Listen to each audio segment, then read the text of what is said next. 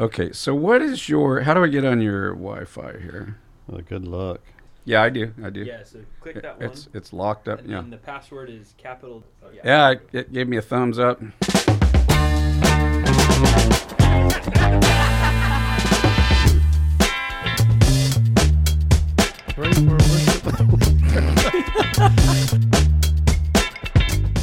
right, we're here today with Pastor Ray Bentley from Maranatha Chapel in San Diego, Rancho Bernardo. And, and so, Ray, you're a native San Diegan, Yes. lived there all your life. And um, from what I know about you, I've known you for a while, you, you got into ministry, in fact, started a church at a very young age. T- tell me about how old you were and, and where you started and how long were you there and what, what in the world were you doing? Yeah, I don't know that I knew exactly what I was doing, but um, you know, I, I got saved through Billy Graham and and was going to church and through high school. I mean, what was going on at that time? There was, uh, you know, literally, I, I got saved the year that there was a six day war uh, in Israel. That same year was 1967. I was about 10 years of age. And, uh, and so then all of a sudden, you know, we started going to church because I got saved here in Billy Graham. But then I started hearing about Jesus is coming back. And I go, what do you mean he's coming back? I, I thought, you know, he was walking with the guys with the robes on 2,000 Right, years ago. right. You go to church and he's coming back, you know. And so that was the first time I started hearing that what was going on in Israel. I didn't know that there hadn't been in Israel for almost 2,000 years. Right. So, you know, it really was after World War II, it came together and that it was a fulfillment of prophecy. So, anyway, I decided, look, I can't just live a normal Christian life, you know. Uh, if Jesus is coming back, I got to tell my buddies and my friends. So I started doing Bible studies in high school for the wrestling team, the football team, my you know friends, cheerleaders, whatever, and sharing with them, hey, you guys, you know, give them the gospel. and kids were coming to the Lord, and then I heard about Chuck Smith Right. And uh, I, I actually he came down to San Diego and he was speaking at this church. I said I'd seen him in Life magazine in this chapel in a bean field. There were thousands of people.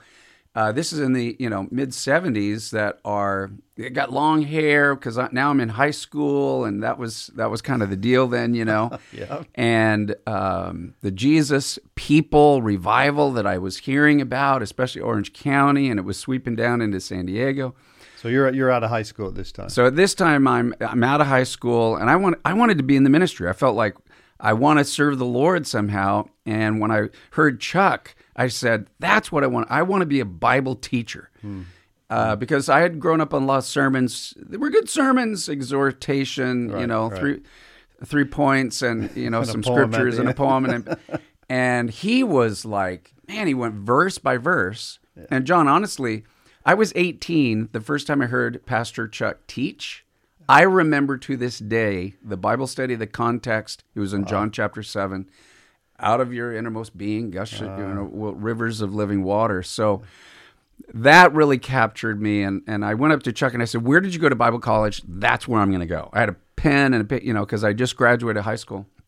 He goes, Oh, well, Ray, you know, uh, he never told me where he went to Bible college. He goes, uh, You know, move up to Orange County, go through the Bible with us and all. And, uh, and so.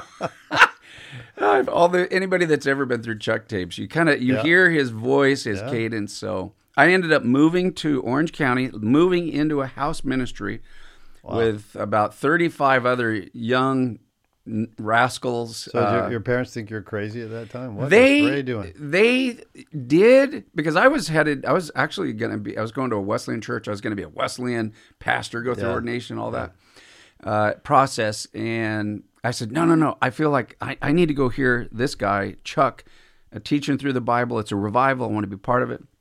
And they said, okay, you know. So I moved into the House of Psalms, which was in Santa Ana, California, and lived there with 35 other people that were off the streets and drugs and halfway house. And you never were a drug guy. I mean, I you- never was. never the- I was a drugs. church kid thrown into this Right. radical.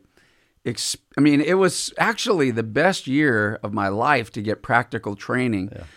Uh, you know, kids that were homeless, kids that were in trouble, kids that were on drugs, kids that were, you know, doing every wild, crazy thing you can imagine. And they got saved at Calvary and would get into this house. So we were all getting disciples. So I was there for about a year, and then I heard they had a Bible college. They only had one semester. I went to the Bible college. Uh, it was three months long. I met my wife, and that, and then they said, "Well, we're thinking of doing a, a second semester, but we haven't pulled the trigger on that. So we're going to pray for you guys, and God bless you." That was it. There was, was no graduation, no diploma. So, so were you married at that point when you? Well, no, because I when I went to the the, uh, the Bible college, there in three months, th- that's where I met Vicky. Okay. I met her at the Bible college, this beautiful young lady, and asked her to marry me after three months. Oh my God. And uh, she said yes. And so the next thing you know, you know that in within a year, I graduated from Bible college. I got married, and within a couple of months, I said I feel called to start a church. And I literally, at 20 years of age, uh, started a Calvary Chapel. Twenty years old. 20 years old uh, at the high school cafeteria I had graduated from just two years prior. That's awesome. We set up 50 folding chairs, Yeah. and I went there, and it was so funny, John. The first Sunday, it was packed because it was all my family and cousins and aunts and stuff. You know, the next Sunday it went down to the 12 people or whatever. Right. But uh, but yeah, but God blessed it, and that was off to the races from there. And so, so you from that stage, you you stayed involved in Calvary Chapels your The- yeah, whole life. my whole yeah whole journey. And you you you pastored that church, and you you were the teaching pastor at a church in San Diego with Mike MacIntosh. Yes. And then you started Horizon. Maranatha Chapel over in Right. Rancho Bernardo, and you've been Yeah. there how long in Rancho Bernardo? Well, uh, you know, Maranatha Chapel started in 1984 Eighty four. uh, as a Bible study in a park.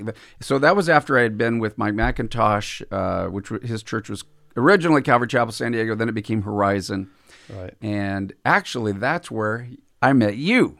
Right. During those two years, you know, this guy Tom Hudson was a sunglasses guy, and he Right, comes and goes, "You got to meet my, you know, brother-in-law. You, he's a pastor. You, you'd be great." You know, so that's where we met and became friends. And, Uh-huh. Yeah. So so you you named your church Maranatha Chapel Yeah. because of your your strong emphasis on teaching and uh, just interest in prophecy. Yeah. And, you know, the the word Maranatha means what? Maranatha, it's in the Bible. Right. Uh, it's at the end of uh, First Corinthians, and it's an Aramaic word, an ancient Aramaic, and it means, "O Lord, come." So Jesus said, "Look, I'm coming back." The last thing he said is he was coming. He ascended up into heaven from Mount of Olives, and the angels said, "Hey, this same Jesus is so coming again in like manner as you've seen him go." So Maranatha meant the Lord's coming. And really, that message, that hope of the come, and we're to pray. Jesus said, Pray, thy kingdom come. Right. Thy will be done on earth as it is in heaven. We've been praying it for 2,000 years. And I believe that we're living in the generation that mm-hmm. literally is going to see it fulfilled. So, in, in just a moment, we'll talk a little bit about what's going on and what's happening in our world right now prophetically, because I know you you are dialed into that whole world very Yeah, much. yeah. But, but before we go there, so from the age of 20 Yeah. to how old are you now? 63, So you're 63. So you've been 43 years. you've been I've pastoring, for Yeah. 43 years. So Yeah. so there's a lot of pastoral experience in this room. Yeah. Well, So so let me just ask you this. So Yeah. all those years, what would you say has been some of the most meaningful experiences for you as a pastor? Well, you know, um, the, the the discipline of actually going through the Bible. I mean, I've taught through the Bible several times, starting in Genesis and and going all the way through Revelation. And you know, when you gain an appetite for just chapter by chapter, word by word, verse by verse, it has a, it influences you. It's almost like a different way of walking with God. It's line upon line, precept upon precept.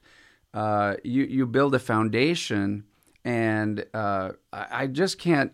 I am so thankful, and I know you are too, that we had Pastor Chuck as our pastor and our shepherd, and kind of the he laid that foundation of going through the whole Word of God. You cannot go through the whole Word of God without it affecting you and changing you and piercing your heart. I feel like, you know, I've been, uh, you know, how how do you tenderize a steak? You know, you poke it with a fork, you know, a thousand times. And in many ways, that's been the experience of being in the ministry and, and ministering to people and sharing the word. it, it tenderizes your heart uh, in a thousand different ways. And it's the most awesome privilege in the world to walk with Jesus and point people to Jesus and minister to people, you know. And So just the the finding yourself week by week, day by day, month by month in the scriptures, yeah, having to teach the scriptures gives you a whole different lens on life. yes, Transforms your own heart. yeah. And I mean that that's an amazing thing. So so after all these years of being a pastor, what are some of the would you say man some of the hardest things in ministry or what? Well, the you know the hard things are um, when you you know have been with people and you've gone through the various seasons of their life. You know, starting with doing the wedding, Yep. and then they've got their children. You're bit you're you know dedicating them, uh, then you're baptizing them. Yeah.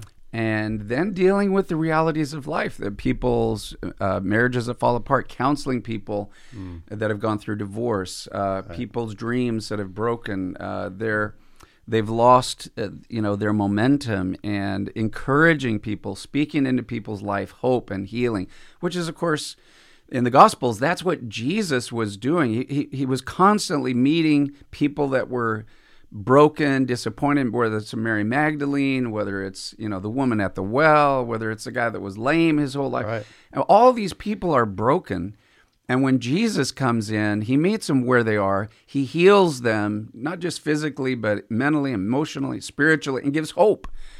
And man, you know, this has been a rough year. I mean, this is, uh, you know, for 2020 or 2021? well, going, in- I get Both. well, moving into our second tough. Yeah, yeah. And a years like I've never experienced, Uh-huh. never faced these kinds of things. And boy, it, it, it just accentuates the beauty, the sweetness of Jesus to give a purpose, to give hope, uh, encouragement. Don't give up. Don't throw in the towel. God's on the throne. right. He's in charge. He is not t- being taken by surprise. Things are not falling apart.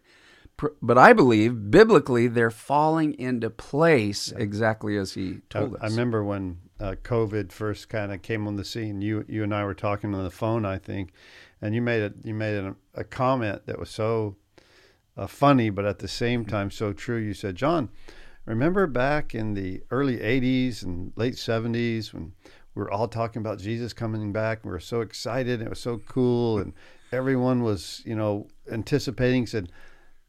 Now that it's almost here, it's not as fun as it used to be. it's like, please. Yeah, because you've got all this. I mean, I, you and I. I'm. I mean, I've never lived. I'm sure you never. None of us have in a time when you have so much misinformation, disinformation, and you can't trust what you're hearing, Yeah. and you don't know if the news is true anymore, and and you're in this kind of quagmire of what do I believe? Yeah. and you're so grateful for the scriptures Oh, yeah. that you can turn to and know that are true. So, so here we are in this. Uh, as you said, things are falling into place. What are some of the things that stick out in your mind, or or kind of shout out from the word that hey, uh, this is what's falling into place? Mm. What are some of the things you think that are going on right now? Well, um, to me, you know, biblically, when you go from Genesis to Revelation, obviously the Bible focuses on Israel. Yep. That Israel is the is kind of the clock on the wall that tells us what time it is. And you know, excuse me, the the previous generation that saw the rebirth of Israel, uh, the generation you know that saw, and we were young guys when Jerusalem was recaptured Yeah, uh, you know, because basically when Israel became a nation in 1948, most people don't they don't realize the significance. that They had half of Jerusalem, which was the western half, and guess how many holy sites are in the western half? Zero. they did not have the eastern half, which is 100% of the holy sites, the Temple Mount, everything is there. So 1967 really pushed the pedal to the metal on, whoa, it's time to wake up. And now we have this unique situation. And to me, this is the biggest thing that that is screaming to watch and look up for your redemption draws near is what's called the Abraham Accords. and that's something that Trump helped get in yeah. place, right? So the last president, uh, President Trump, got this deal in order that uh, they call the Abraham Peace Accords. Mm-hmm. And what you have is that basically, think of it from Israel's perspective. You have uh, 1.6 billion Muslims in the world, and there's been a lot of history and problems between Israel and, the, and Yeah, Islam. quite a few. But uh, 85% of those, uh, you know, are Sunni, and the majority of them are Arab. And the Arabs are saying, you know what? We want to make peace with Israel. We want to normalize relations with Israel. That's what the Abraham Accords are all about. So, John, if you could um, normalize a peaceful relationship with 85% of your former enemies, wouldn't you go for it? Sure. So that's what's happening right now. And what I like to tell people is the Abraham Accords are God is using modern geopolitics to literally drive the descendants of Ishmael, uh, which are the Arabs, and the descendants of Isaac, which is Israel, together under the same tent. So, so why would these, why would these Muslims, after all these years of hatred and wanting to obliterate Israel and yeah, yeah, yeah. take them off the face of the, why Yeah, yeah. now to say, hey, we want to be your buddies. Now we want to be at peace. Yeah. What what would bring that other than the fact that you know the Lord is doing something? Yes. Well, again, here's what's fascinating. God is using what's happening on the ground. So 85% are Sunni. Many of them are, are the Arabs, right? Uh, but the 15%, the, the minority group, the other group of Islam is called Shia or Shiite Islam, basically Iran. And you know, Iran has a the small minority uh, of the Muslim world, but guess what? They are the closest to getting, you know, the nuclear weapons. Right. So I like to ask people, okay, if is if Iran gets nuclear weapons, either by the threat of using them, like a gun to your head, or the actual use of them, who would their number one target be to use that nuclear power against? Well, you would think Israel. Yeah, people say Israel, and I go, that's a great guess, but no, they're number two. So who's their number one target? America. America. No, great answer, but that's number three. So it must be the other Islamic group. It's the other Islamic group. Their number one target to use their nuclear threat against is Sunni Islam, which is Saudi Arabia, because they, they're at the king of, of that whole part of the world. They got both Mecca and Medina, the holiest sites. Why does Iran want to, you know, threaten? Right. Because you remember they, they sent drones to blow up oil fields in Saudi Arabia. yeah, I remember that. So there's so why? Because they believe that the whole world needs to be Islamic. There needs to be a global Islam. But how can you have global Islam when Islam itself is divided into two camps? So the Shiites say we should be on top, we should be in charge, we should be ruling over Mecca and Medina. And therefore, we're going to conquer you first. And then Israel is the little Satan, they're number two. And then we'll conquer the big Satan, which is America number three. So here, basically, like I, de- I describe it like this. The, you know, Saudi Arabia and the Arab Gulf nations, they see that little red laser light where guys getting ready to take the kill shot, and they see that red laser light of nuclear Iran coming after them, and they're like, "Uh oh." And back in the 70s, they could say, We have our big brother America that will protect us. Why? Because they're interdependent upon our oil Yeah. for their economy. Yeah. Well, guess what? In the year 2021, America does not need one drop of oil from uh, the Gulf nations. We became a, a oil exporting nation. So they're going, uh oh, we're kind of vulnerable. Who else do we know in our neighborhood who also has a red laser light of Iran on their chest? And some nuclear power. and some nuclear power to defend us that we could come under their nuclear umbrella.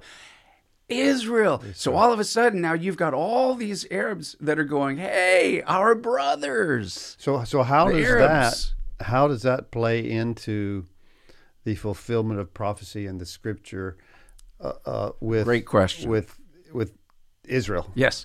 Great question. Well, one of the biggest things we're now looking for after the rebirth of Israel, after the recapture of Jerusalem, uh, is the Temple Mount. And and the book of Daniel, the prophet Daniel said, "Look, there's coming in the last days a surprising peace treaty between Israel and her former enemies." And, uh, you know, so that is the covenant with many uh, peace deal. And we've never seen this. Uh, what I say is, there has not been a peace deal under the tent of Abraham between Ishmael and Isaac for 4,000 years. Yes, 4,000 years. It's pretty amazing. The last time Isaac and Ishmael were together was at their dad's funeral way back in the book of Genesis when Abraham had died. Then 4,000 years of, ah, we're at each other's throats. So now God is using the modern geopolitics of what's happening now mm-hmm. to literally drive them back. So the Arabs would go, look, we share zero genetic ties with the Iranians. They're a completely different race. Right. Let alone they have a totally different theology of understanding Islam. And you know, with the, with the Jews, we're actually blood brothers. We're related to them. To Abraham. So I believe that this is, you know, this is where we're at. We're at a peace deal, and now we just had um, Congress, eighteen senators, nine Republican, and nine Democrats join together to say we're strengthening. This is not a partisan issue. Right. We're strengthening the Abraham Accords. We want this peace plan normalization to move forward. So So you think that peace plan that those Arab Muslims mhm. are going to say to the Jews in Israel, uh, we think you could build a temple. We, we think you could coexist with Yes, us yes. because of this need for protection Yes. and nuclear power. yes, That this whole situation that is coming together could cause the rebirth of the temple in yes, Israel. I believe that that is the near headlines that are in the making because Saudi Arabia just made a, and they're letting, they're, they're floating these balloons out there. They're saying, hey, Jerusalem was never really a holy site to Islam. Right. Um, then one of the other uh, countries, the United Arab Emirates, is building this next year. It'll be finished in 2022. A temple dedicated to the three Abrahamic faiths. Uh, it's going to be Islam, Judaism, and Christianity, and they want shared meetings. They're going to be talking. So it's another sign within the Gulf nations that they're like, look, we all should be able to get together, and we should all be able to worship side by side. So where I think where do they want to build that temple? uh, yeah. Well, that that one that is for the three Abrahamic faiths that they're one is going to be in the United Arab Emirates. Okay. But I believe the next thing that we're going to hear is we would be okay even with the Jews rebuilding a, a place where they worship on Temple Mount. That's what's going to be. That's going to be the shocking headline, game changer because now all of a sudden we're literally moving So- into the book of so let's say Israel builds a place for sacrifices Yeah. on the Temple Mount or some type of temple. Why is that so significant? What's what's the temple? What does that say to the guy on the street? You know, well, well, so Israel built the temple. What does the Bible say about Yeah. a temple being built yeah. again by Well, Israel? Okay, so again, uh, the book of Daniel, chapter 9, talks about a covenant with many, with Israel, her Arab neighbors, you know, that formerly were enemies, are now coming into a peace agreement, and they do sacrifice. And then it reveals that the, the sacrifices only last a very short period of time. And a man that the Bible identifies as the Antichrist says, Stop. Right. You have to stop those sacrifices. And well, you know that you're in the middle of the book of Revelation when that happens. Right. So we're like we're like we're in uncharted territories right now, moving so, forward. So the significance it goes it goes back to, which is amazing, goes back to this whole um, nuclear power issue. These Yes. enemies come together, they become friends. Uh, they they most likely allow them to rebuild their temple, and the scripture talks about the rebuilding of the temple before Yes. Jesus comes back. Yes. The, the Antichrist steps in the middle of it. Then the Battle of Armageddon. Yeah, So we're possibly living in a time when we could see the prophecy fulfilled of Israel rebuilding their temple since they haven't had since the time of Jesus, yes, right? yes. Since 70 A.D., uh, you know, and the ultra, the Orthodox Jewish people say, look, you know, this whole thing we've had uh, for the last 2,000 years, balancing your good deeds with your bad deeds. They say, that's not in the Bible. Right. The Bible says you have to have the blood of a lamb without spot or blemish. And so we have to have sacrifice. Now, what many people don't realize is there was a Sanhedrin 2,000 years ago that battled with Jesus. Did you know there is a reconstituted modern Sanhedrin in operation in Israel right now? Yeah, I heard that. Did you know that they've been doing sacrifices at Passover for the last 10 years? And where do they do those sacrifices? They do it near as close as they can to the Temple Mount. Right. And uh, last year they couldn't because of COVID. They didn't wouldn't allow them. But this year, the attitude is changing, even among the uh, uh, Israeli police. Who used to go, no, get these guys. These are Right. religious nuts. They're going to light a match for a fire and, and a nuclear war. But now they're like, they realized that's what everybody said. If we move our embassy in, from America, from Tel Aviv, the American embassy was not in the capital of Israel, Jerusalem, it was in Tel Aviv. And then finally we said, no, let's move it. They said their capital is Jerusalem. And nobody wanted to do it because they said it'll be nuclear war. Right. But when they moved it, it was a nothing burger. Nothing happened. There was no war. Right. So that's why now people are saying, "Hey, we're ready." And and even this year, they were this close. They sacrificed lambs, and then they brought them near to the temple, and they're praying. And so they they believe too that we're this far away from the rebuilding of the ta- uh, tabernacle. It might start off with a tabernacle. right. Mm-hmm. The important thing is a sacrifice. And when you see sacrifice on Temple Mount, we're in the book of Revelation. Wow. So So we're in we're in a we're in a whole different world totally different world. with Israel, with the Arabs, obviously with North Korea, Yeah. and then there's this thing called a global pandemic. Yes. So so shifting a little bit from from Israel and prophecy, um, ministry's been different because Yes. of the pandemic. I was talking to someone the other day about, you know, uh, big outreaches, um, doing evangelism maybe the way we used to do it with, uh, you know, concerts. That those may not be possible in the future and beginning to think about how do we do ministry in a lockdown world. Obviously you can do um, you know zoom you can do all kinds of uh, social media.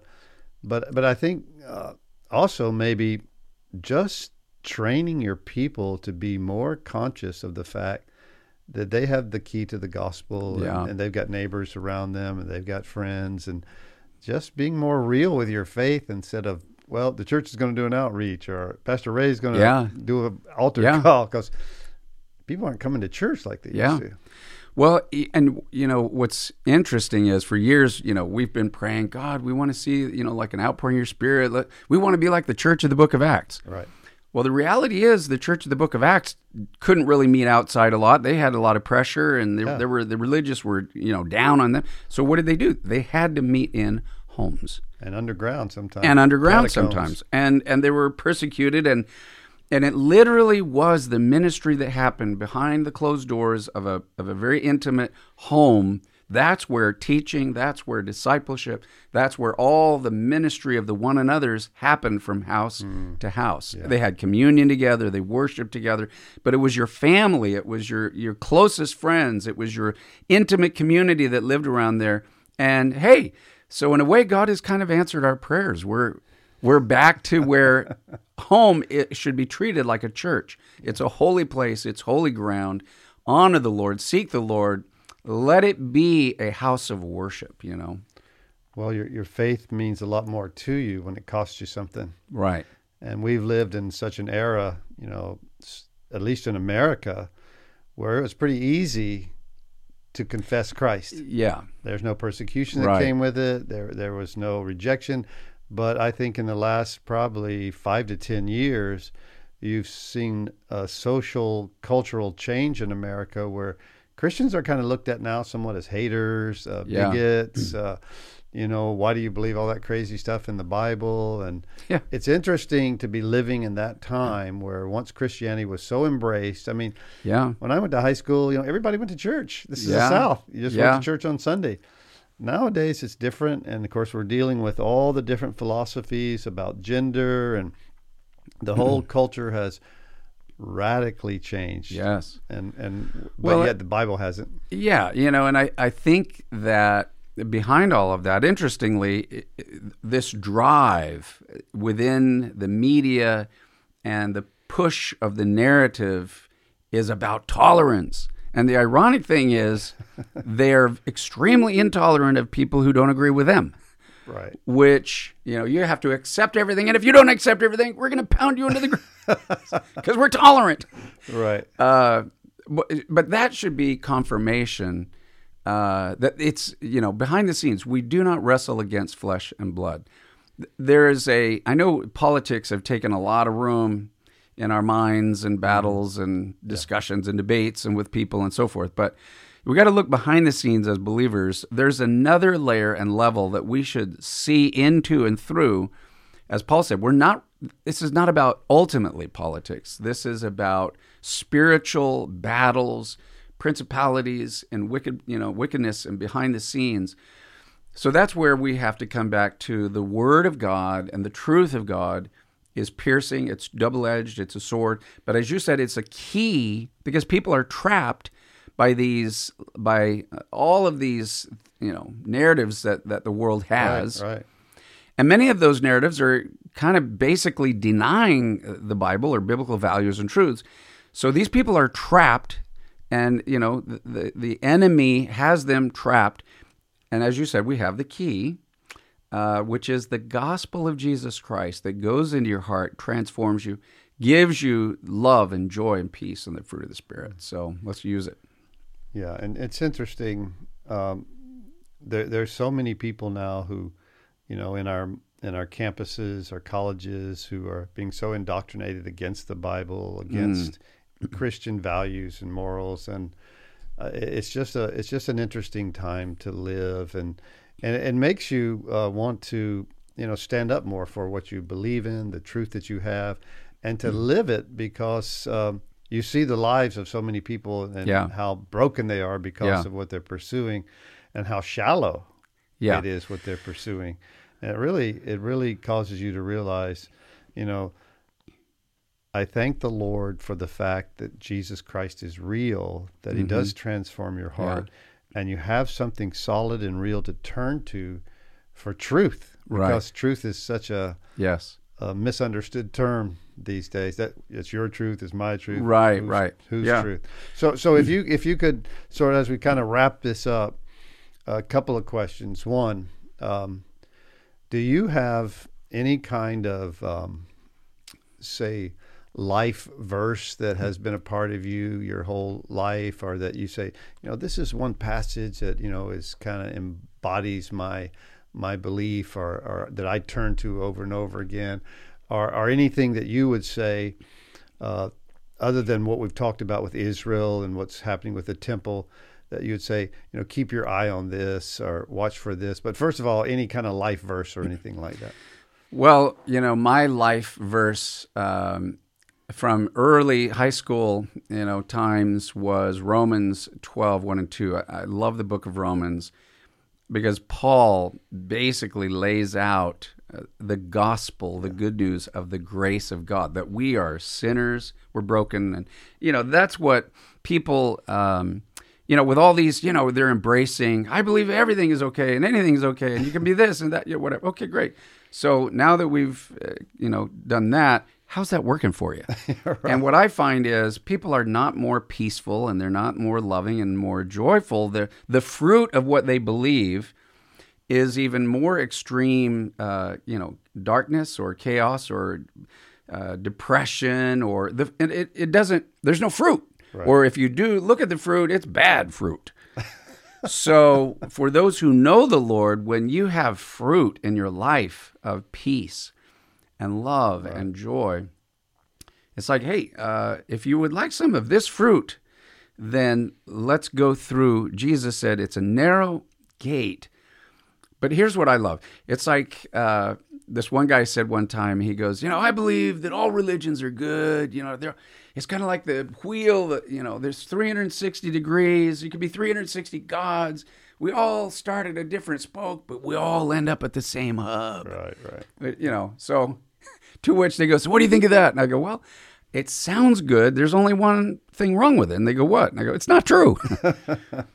because, you know, what happens is, yeah, you start here, but you all end up in the same tiny little hole of emptiness, loneliness, fear, guilt, shame, and all the angst that everybody is mad and chomping around about. But here's the beautiful thing about the gospel it starts very narrow. The, do- the door is extremely narrow. It starts with Jesus Christ. But once you go through that door, that's when it opens up mm. to 360 degrees of beyond your wildest dreams and imaginations. Every dream, desire, and hope can be fulfilled. So for me, the scripture is Romans 12, 1 and 2.